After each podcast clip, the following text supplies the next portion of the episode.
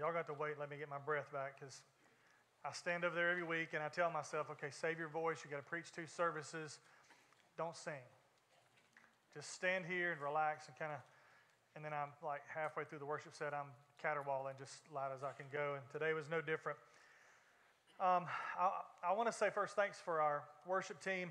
Uh, all of those that you saw up here this morning, those were all worship team folks, right? We had some youth band, uh, sanctuary worship center band, and, and tech, and everybody else. Uh, and we'd love to have them every week, but they serve in a lot of different places, so we can't put them up there every week or nothing would get done, or, or a lot less would get done. So I appreciate them coming and, and being up here for both services uh, to really help us uh, just celebrate what this day is. Now, last week we talked about the triumphal entry. The last time that Jesus came into Jerusalem, this is uh, right after he had resurrected Lazarus. He had stood out in front of the tomb where his friend Lazarus had been for four days, and he prayed an out loud open prayer. And he even said in his prayer, Father, I'm not praying out loud so you can hear me, I'm praying out loud so they can hear me. And he prayed and he said, I want you to be glorified in this and glorify your son. Lazarus, come forth. And boom. And what we talked about last week was that that was like kicking over the ant bed in Jerusalem.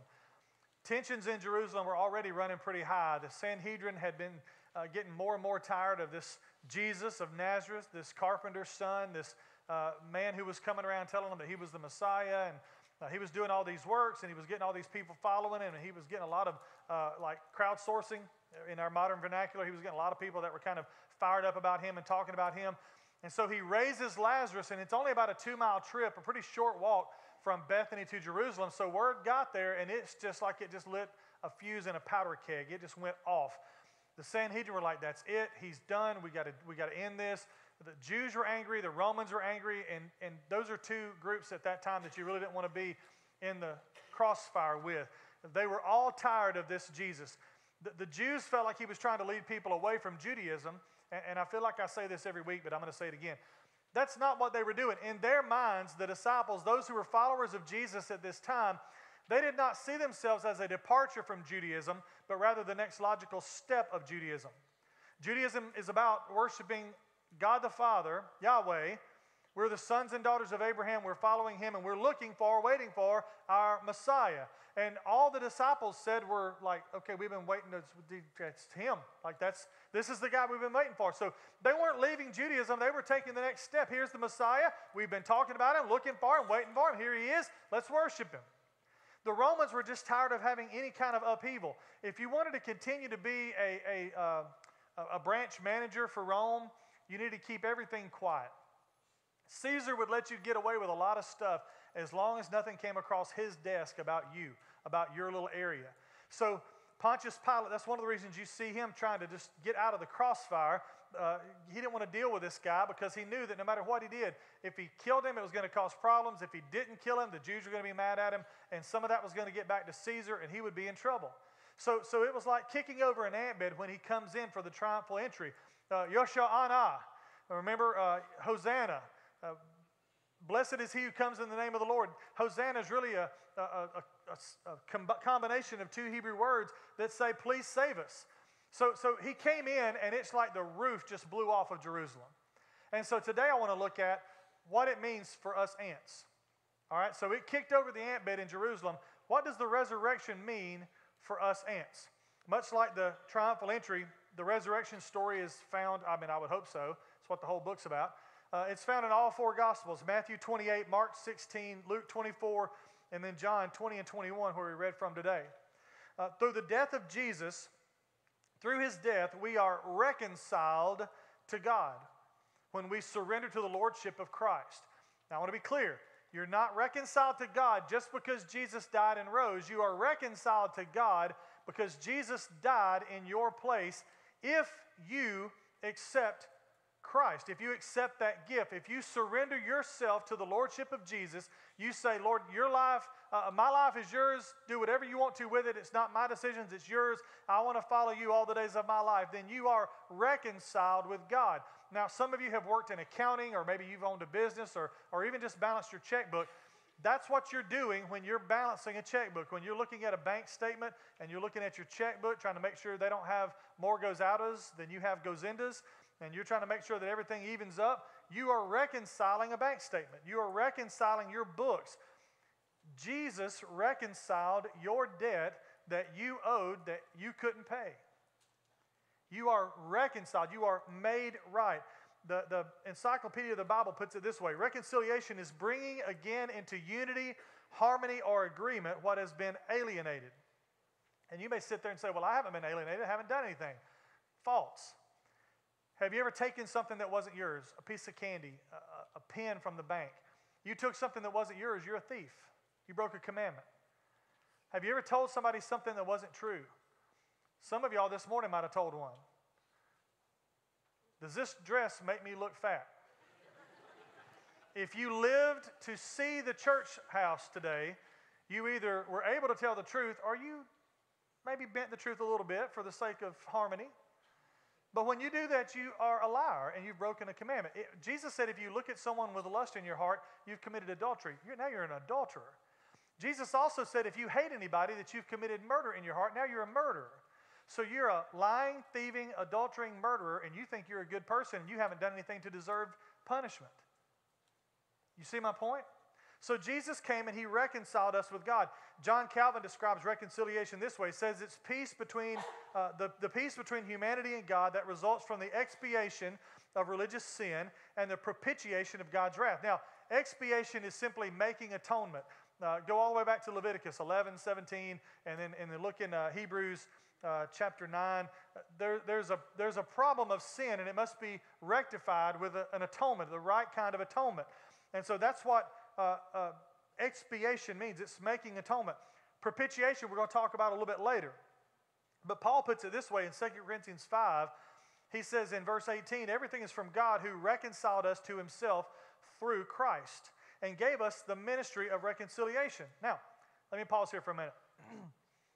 Some of you would hear that and say, well, we have the, re- the ministry of reconciliation.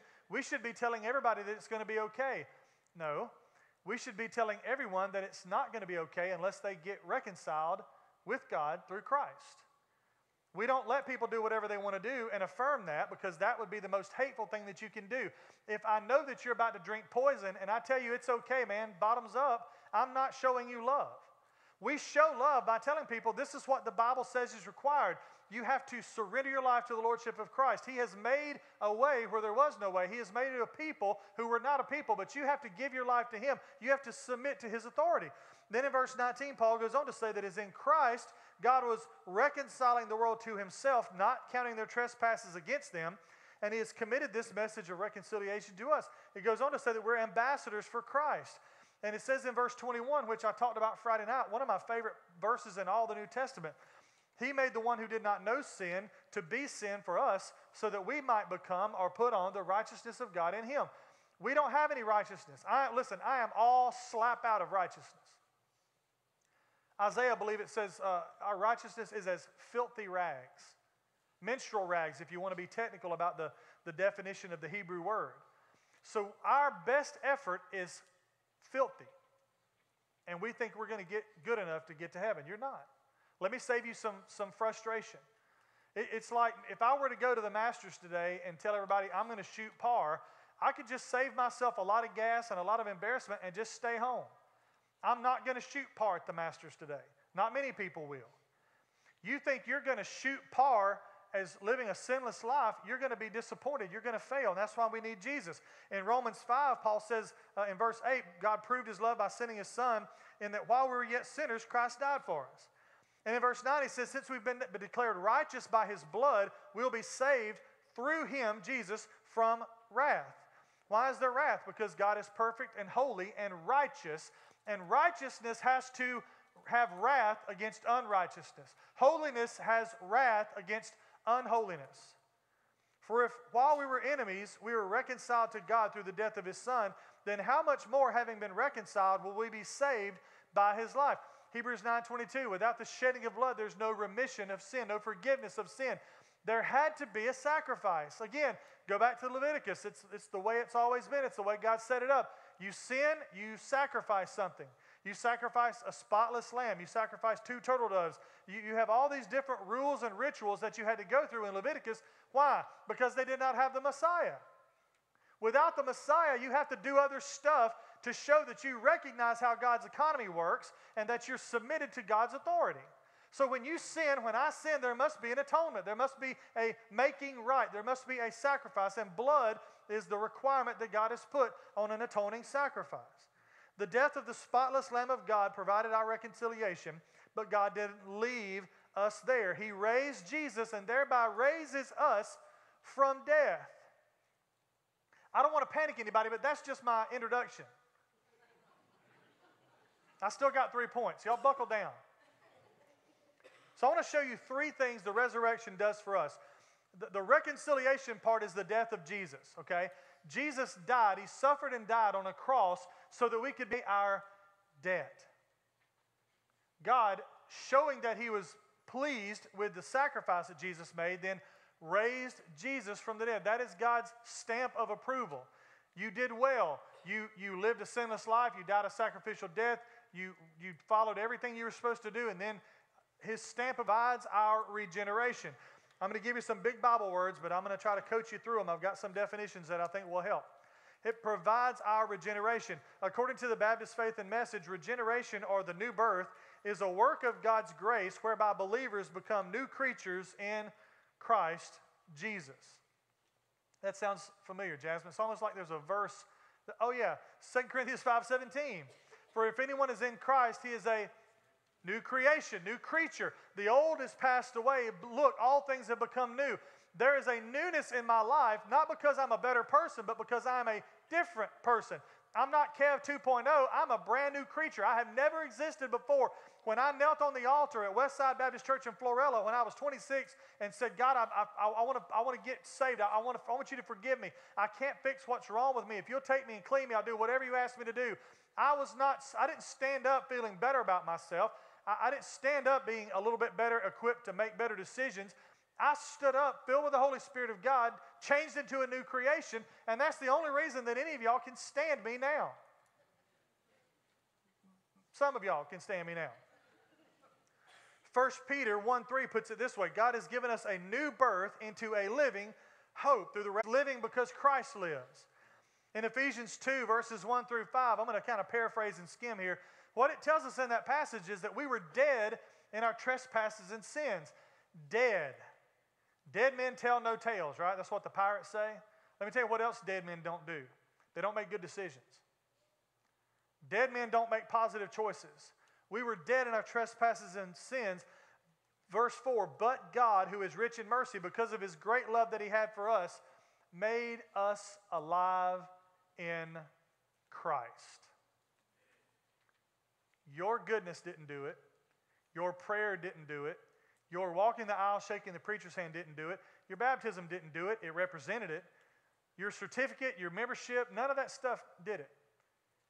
It was God who did it through Christ. We were made alive with him. Titus 3:5, he saved us not by works of righteousness that we had done, but according to his mercy through the washing of regeneration and the renewal of the Holy Spirit we were washed in the regeneration given to us by the resurrection of Christ. And we were filled with the Holy Spirit so we could walk out that regeneration.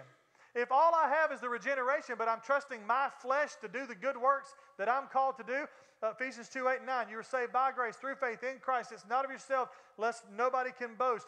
And then it says in verse 10, we are his workmanship, and we have been set apart for us to do the good works that God has prepared for us ahead of time. You don't do good works to get to heaven. You are doing good works on your way to heaven because you understand what God has done for you. So, not only does it provide our regeneration, but number two, his resurrection ensures our justification. Another big word, I know. Justification is God's gracious and full acquittal, according to the Baptist Faith and Message. God's gracious and full acquittal upon principles of his righteousness for all sinners who repent and believe in Christ. Pause. Not for all sinners, period. Don't miss that. For all sinners who repent and believe in Christ. If you've never repented of your sins, you're not covered in this deal we have through Christ.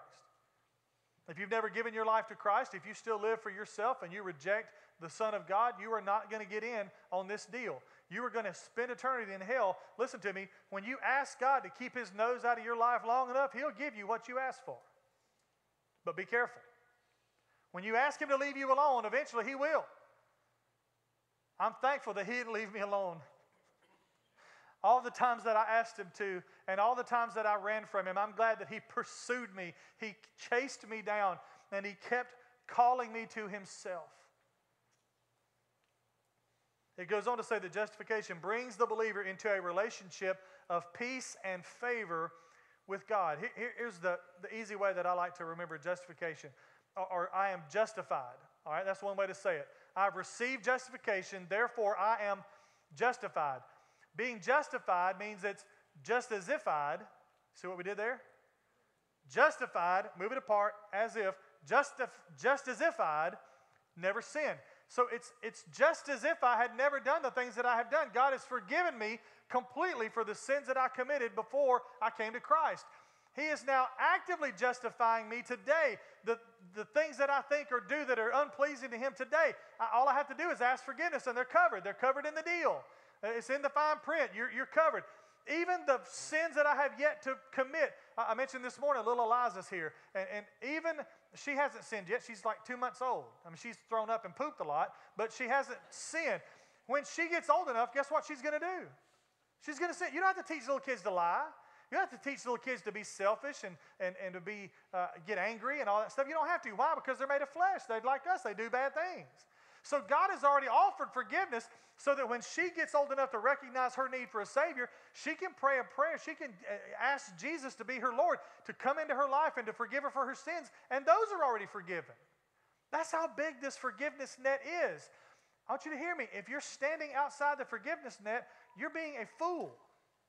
You've been offered forgiveness, and you're going, nah, I'll pass. I'll just, I'll take my punishment. Why? It just doesn't make any sense to me. In Romans 4, it tells us about Abraham, and I'm going to read this out of the New Living, so if you're reading along with me, it may sound a little different. Romans 4, beginning in verse 22 from the New Living Translation. And because of Abraham's faith, God counted him as righteous. You see that? It didn't say Abraham was righteous. It didn't say because Abraham was so stinking incredible that God said, Man, I got to have me some Abraham. Come on, man, be on my team. That's not what happened. It said because of his faith. Uh, the Hall of Fame of faith is Hebrews 11, and it says in there multiple times, by faith, Abraham. Verse 23, Romans 4. And when God counted him as righteous, it wasn't just for Abraham's benefit, it was recorded for our benefit too, assuring us that God will also count us as righteous. And then in 25, it says, he, he was handed over to die, Jesus, because of our sins, and he was raised to life to make us right with God, to justify us, to make it just as if I'd never sinned. That's what God did through Jesus. And in 1 Corinthians 15, 17, Paul says, if Christ has not been raised from the dead, that our faith is worthless. Why? Because we're still in our sins. If Jesus only died on the cross, but he didn't get resurrected, then we have no resurrection. We are still dead, just like Jesus would be dead. Uh, on Friday night and Saturday, we could still be dead in our sins. But praise God, Sunday morning he walked out of that tomb and he lets you and I walk out of the tomb. He lets you and I walk in the newness of life. He lets you and I know what it's like to be forgiven, to be justified, to be regenerated. Why, what are we waiting on? Why, why are we not enjoying this abundant life that we've been given? Why are we not living as if Christ was, died yesterday, raised today, and is coming back tomorrow? We have to have that, that, that pursuit of Christ to be our, our first and foremost mission in life. Jonathan Edwards said, For if Christ were not risen, it would be evidence that God was not yet satisfied for our sins. Now, the resurrection of God, uh, or is God, declaring his satisfaction, he thereby declared that it was enough. Christ was thereby released from his work. Christ, as he was mediator, is therefore justified. Jesus was justified so that I can be justified. That's amazing that we, Listen, it, it would be amazing to me if God said, If you'll put your faith in my son, I will let you sleep on the outskirts of heaven. I won't send you to hell, but I'm not going to let you into my heaven, but you can sleep on the, on the dirt outside the gate. It's not what he did. Through Christ, we are made sons and daughters of God. Jesus is the first fruits from the grave. Through him, we obtain righteousness so that we can be sons and daughters of God. We don't, we don't sleep out in the, the yard, we sleep in the Father's house. But only if we've given our lives to Christ. So the resurrection provides our regeneration, it ensures our justification. Number three, it demands our sanctification. Here's where the mud gets a little thick. The BF&M says that sanctification is the experience beginning in regeneration by which the believer is set apart to God's purposes and is enabled to progress toward moral and spiritual maturity through the presence and power of the Holy Spirit dwelling in him. Now, let me bring that down to Kevin level, okay? Which is a big drop. From Baptist Faith and Message to me, huge, large, large drop. Here, here's how I would characterize sanctification if you've been made right, then act right and stay right. If you've been made right, then act right and stay right. If you have really given your life to Christ, you have been made right. Remember, justified. You've been regenerated, made a new creature. You've been justified. You've been set apart and made as if you've never sinned. God has, has, has granted you, uh, expiated to you the holiness, the righteousness of His Son because of the sacrifice of Jesus. So if you've been made right, then act right and stay right. You are responsible for living as right as you know how to live for as long as you live, while God continues to conform you into the image of His Son, as He promises to do in Romans 8 28. And as He is conforming you, as He is making you more like Jesus, you have to live by everything that you know how to do. Every right thing you know how to do, you got to do. Every wrong thing you know you're not supposed to do, you can't do. And we don't like that, if we're being honest. We don't like that. I, I don't like that I can't lose my cool and, and just show my entire rear end when something doesn't go my way. I, I don't like that I can't fulfill the things that my flesh wants me to do. Let me tell you something. My, I, I say this all the time. My most challenging and difficult church member, I look at him every morning when I'm brushing my teeth or shaving. He is a pain in my neck. I can't get that joker to act right for, for seems like for two hours straight. If I could, come on, man, just give me 30 more minutes, we'll make two hours. Dad gummy thought something wrong, he did something wrong, he, he said something wrong, he just had a poor attitude. I struggle with him all the time. Why? Because my flesh is still alive and it's battling my spirit. I'm filled with the spirit, but my flesh is still there fighting against the spirit. The, the flesh wants what the flesh wants, and it's never in line with what the spirit wants. And so there's always this battle going on. Paul writes about it in Romans 6. He tells us how we're to live for Christ. Uh, verse 6, he says, Our old self was crucified with him in order that sin's dominion over the body may be abolished, that we may no longer be enslaved to sin. Everybody's a slave to somebody. You're either a slave to sin, which means you're a slave to your own flesh, or you're a slave to Christ, which means you're a son or a daughter of God, and it's going to be okay one day. Verse 8 If we die with Christ, we believe that we will also live with him. Let me tell you something. When he walked out of that grave, that guaranteed me that I will too one day. Verse 11 Consider yourselves dead to sin, but alive to God in Christ Jesus. I'm afraid that our problem is that, that we're dead to sin, but then we seem to get those paddles back out and shock ourselves back. I heard a guy say one time that the problem is not that we get baptized, it's that we keep the, the old man stays in the grave. That you, the, the baptismal waters represent the grave. We're buried with Christ by baptism into death and raised to walk in new life. That's what Paul says in Romans 6. What, what the problem is not that we symbolize it, the problem is we keep going back in there trying to drain the pool and pull the body out and resuscitate it. Let that dead body stay in there. You walk in the newness of life. Leave the dead, leave your flesh behind and walk in a new life. 1 John 4:10. By the way, if you think we have a lot of scriptures in here today, you ought to be thankful. The scripture says it a lot better than I can. 1 John 4:10 Love consists in this, not that we loved God, but that he loved us and sent his son to be the atoning sacrifice for our sins. That word in the in the Greek, atoning sacrifice is hilasmos. Hilasmos. And the literal translation of it is a big King James word, and I love this word propitiation. Propitiation. Here's what it means it is both appeasing God's wrath and being reconciled to Him. So, what, what, what propitiation means is simply this it paid a debt and it took a wrath.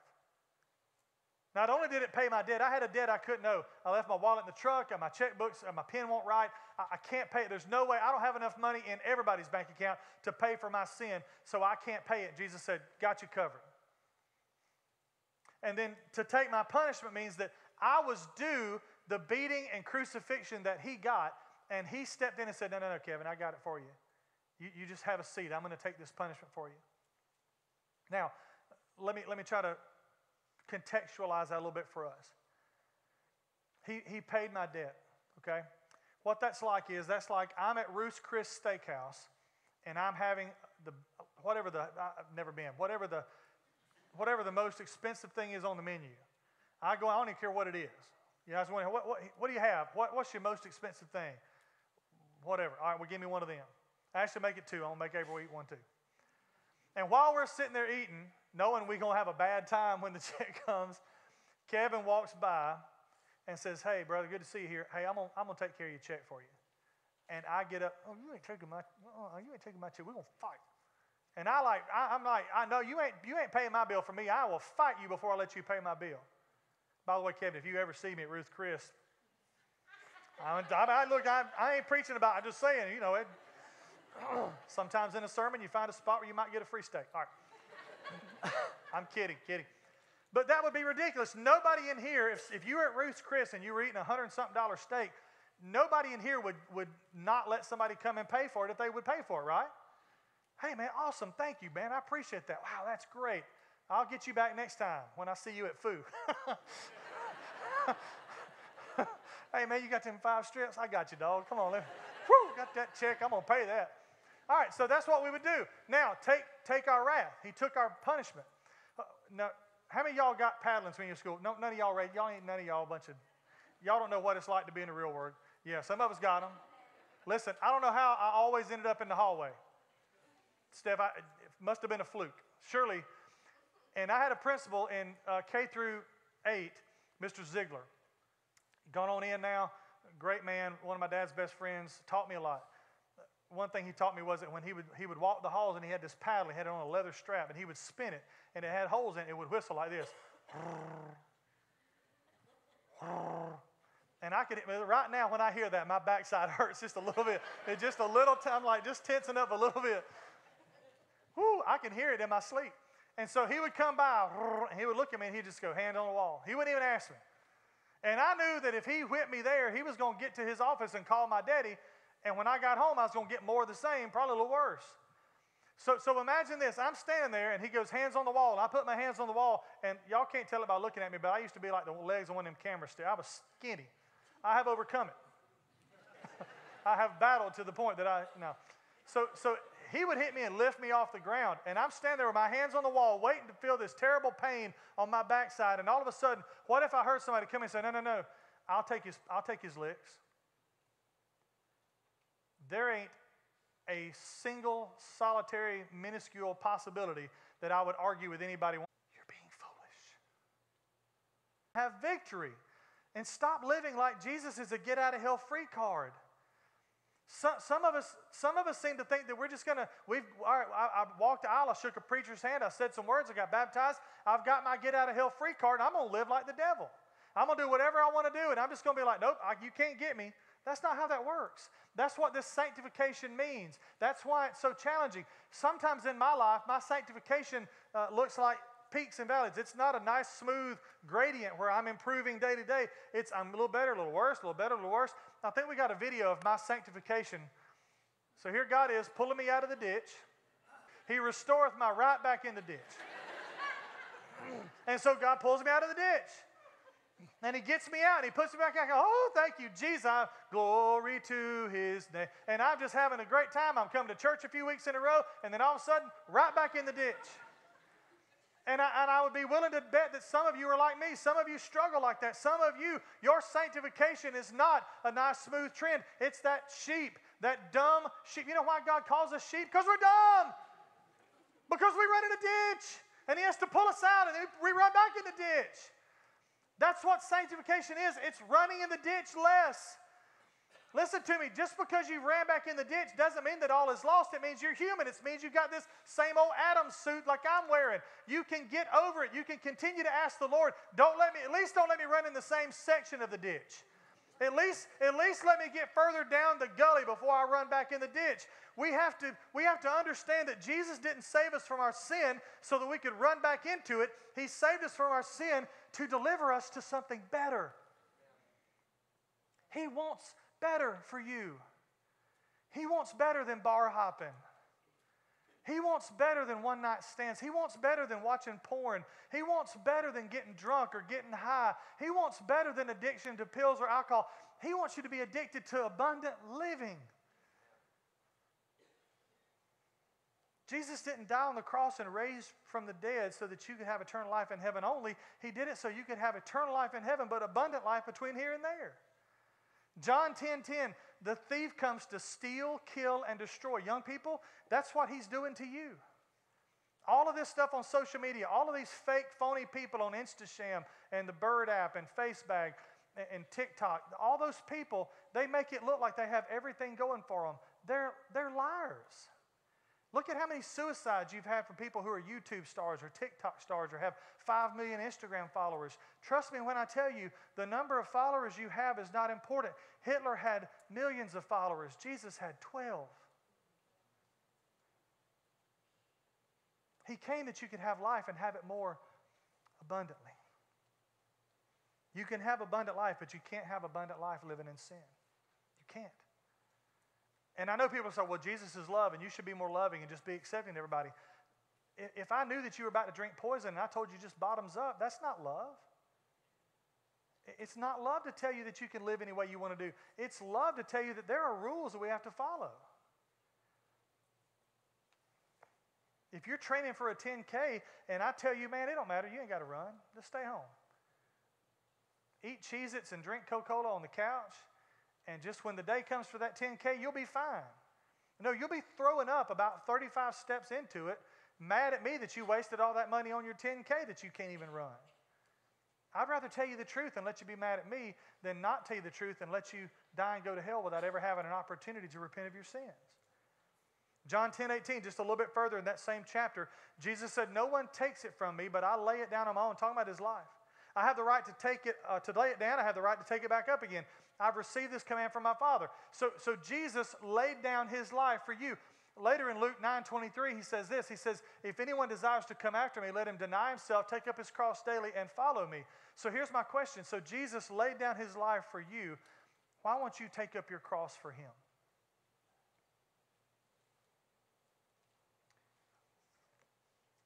I told you I was going to close with some historical evidence. I, I want you to hear me. I, am not trying to be offensive. I, am not trying to be mean spirited. It really isn't my, it used to be. That was my old nature, but it's really not my nature. But I want, I, again, I just think, I think you, I, I think you deserve the truth. And so I, I don't want you to be hurt by this, but I want you to hear my heart. There, there are some who come to church twice a year. They come at Christmas and Easter. There's even a little cute term for it, Creasters. They show up twice a year, Christmas and Easter. And, and look, if that's you, thank you for coming here. I want you to hear me. Thank you so much. I really do appreciate you being here. I'm not trying to offend you. I'm not trying to hurt your feelings. I'm just trying to tell you, you ain't fooling nobody. We're here. I'm here all the time. So maybe you're here and, and this is the second time you've been and you're going to come back again at Christmas. Maybe. Now, now I've probably ruined that. But you're sitting here and you're going, man, this stuff is great. This guy seems real excitable. It's kind of a redneck, but okay. But all this stuff is junk. That's not real. That's not real. So it's a fairy tale. It, it's, it's, you might as well believe in Thor and Zeus and people like that. It's just a joke. Well, I, I want to give you some historical evidence, some historical proofs, and I just want you to hear me out. I want you to uh, use the scientific method. Just be, be fair and listen to, listen to the points that I make and, and reason them out in your own mind, okay? Most scholars, almost all scholars, believe that the four Gospels were all written between 50 and 90 AD. Now, historically speaking, that is a snapshot as far as how fast after the life of Jesus they're written. So Jesus died in the mid 30s AD, and the first gospel account is written some 15 years later. That's like that. There, are historical things that are historical accounts that are written of people who have been dead for 500 years before anybody put pen to paper about it.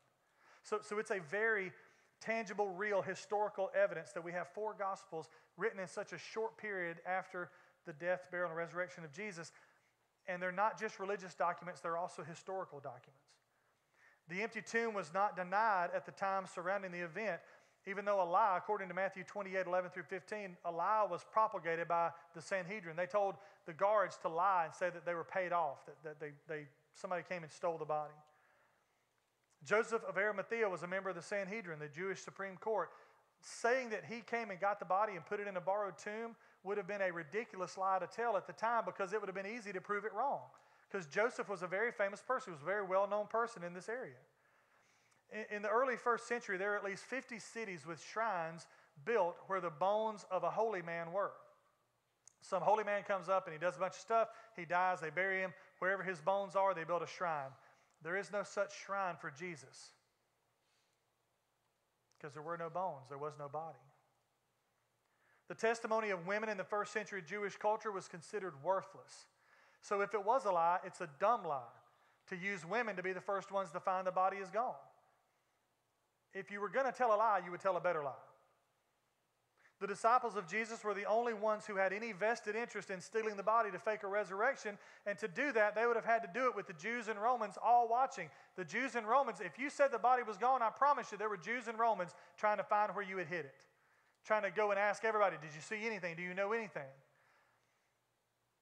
They were the only ones with a vested interest to take it, and there's no way they could have taken it. They couldn't have moved the stone. You're talking about 11 scared men hiding in an upper room with a bunch of other people and you think they went out in the middle of the night, overcame two trained guards, rolled a huge two ton probably stone out of the way, stole the body, and hid it where? Took it where? See, it's real, it's real kitschy to say, oh, they stole the body. Or what they do with it? Where'd it go? Jerusalem's not that big. Where'd they hide it? Somebody would have found it. Somebody would have known. There was a Roman historian named Tacitus who wrote in 115 AD reporting on Emperor Nero's decision to blame Christians for the burning of Rome. And this is what he said. Now, listen, I didn't say a Jewish historian, a Christian historian. I'm talking about a Roman historian. Nothing to do with Christianity, doesn't believe it, doesn't like it. Here's what he wrote Nero fastened the guilt, talking about for the, for the fire, on a class hated for their abominations called Christians by the populace. Christus, talking about Jesus Christ, from whom the name had its origin, suffered the extreme penalty, which is crucifixion during the reign of Tiberius at the hands of Pontius Pilate, and a most mischievous superstition, thus checked for the moment, again broke out not only in Judea, the first source of the evil, but also in Rome. So even a Roman historian recognized that this man lived, he was crucified, he died, and his followers kept his religion going. The 12 that remained after the resurrection of Jesus all died as martyrs. First James uh, was beheaded in Acts 12, and the rest of them, all the way except for John, uh, they tried to martyr John. They put him in boiling oil, but they couldn't kill him. And so they put him on the Isle of Patmos as an exile, and he eventually, we think, died of old age. Now, do you really believe that 12 men would be martyred for something that they knew to be fake? Neil, if me and you and, and 10 of our buddies had come up with a lie and we were telling that lie everywhere, we might could stick together. Probably one of us would crack and, and break. But if they started killing us, I'm going to be honest with you. If, if me and you and 10 buddies had come up with a lie we were telling and they killed you, and then they came to me and said, No, we killed him because he wouldn't tell us the truth. Are you going to tell us the truth? I would sing like the world's biggest canary. I would tell everything. I would tell stuff that I ain't even done yet. I would tell everything to keep from being martyred if it was a lie. In 1 Corinthians 15, 3 through 7, uh, by the way, this letter was written within 25 years of the resurrection. Paul writes these words, and I'm not going to read them for you, but he writes these words which were uh, echoing a, um, uh, a creed that had been going around the church since some, some believe as close as six years after the resurrection. They were saying this creed in their church services, and Paul records it in a letter to the Corinthians 25 years after the resurrection. And in that same part, he said, Jesus died, he rose, he appeared to the disciples, he appeared to this one, to this one, even to 500, many of whom are still alive. He would not say that if it was a lie. Yeah, he rose, but everybody that saw him is dead. Sorry. I don't buy it. Finally, the, the, those who believe that the, the, the slight differences in the Gospels means that it was a fake, that's ridiculous if it was going to be a lie, they would get all their facts straight, they would copy off each other's test, and it would say the exact same thing in the exact same order, right? Because we want to have four identical accounts so we can prove that this lie we're trying to propagate actually happened. The only way it makes any sense for it to be true is for there to be differences in the way they described it. Look, here's where it boils down. You, you can try to deny it, you can dispel it, you can dismiss it, but eventually you're going to have to deal with it. The resurrection of Jesus Christ. He was a real person. He lived, he died, he rose. The opponents of Christianity for hundreds and hundreds of years have proposed many arguments, but they've never produced a body. They've never been able to prove that he was not who he said he was. So I want to close with this. I have two simple questions. They're simple in the way they're formed, but they're very challenging because here they are. Number one, what will you choose to believe about the resurrection?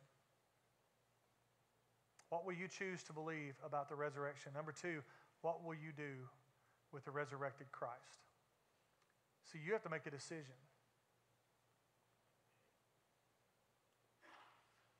When, when I came to faith in Christ, the biggest thing that held me back was that I don't want everybody in the church to see me walking forward because they think I'm already saved.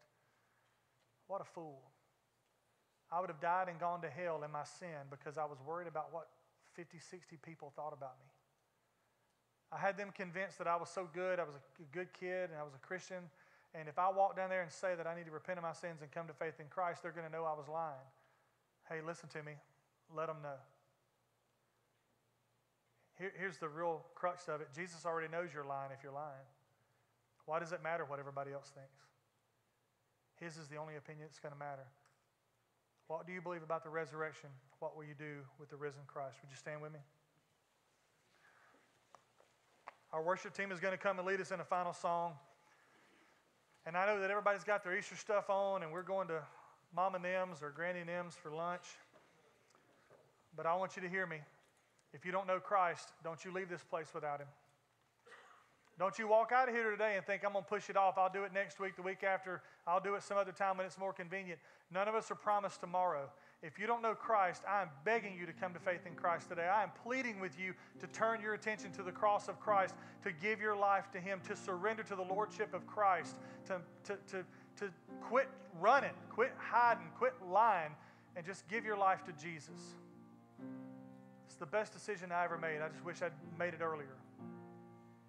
So I'm going to pray just a short prayer. When I say amen, if you know you need Jesus, please come talk to me. Please don't look around and worry about somebody else and what they're thinking. I promise you, you have a bunch of people here who would celebrate if you came to faith today. When the service is over, me and April will be up at the front door. If you don't feel comfortable coming up here, come and talk to us. Don't leave this place. Find a staff member, find one of our uh, deacons or elders or greeters and talk to them. Don't leave this place without knowing that your eternity is secure because you've given your life to the Lord Jesus Christ. Let's pray. Father, thank you for this day. Thank you for the power of your word, the power of the resurrection, the truth of who Jesus was and is and will be. Father, I pray that today, if there's anybody here without Christ, that they would stop playing games, they would stop running, and they would surrender to the Lordship of Jesus Christ. Be exalted in this place, King Jesus. Move in here, Father. Draw people to yourself, and we'll give you praise. In Christ's name, amen.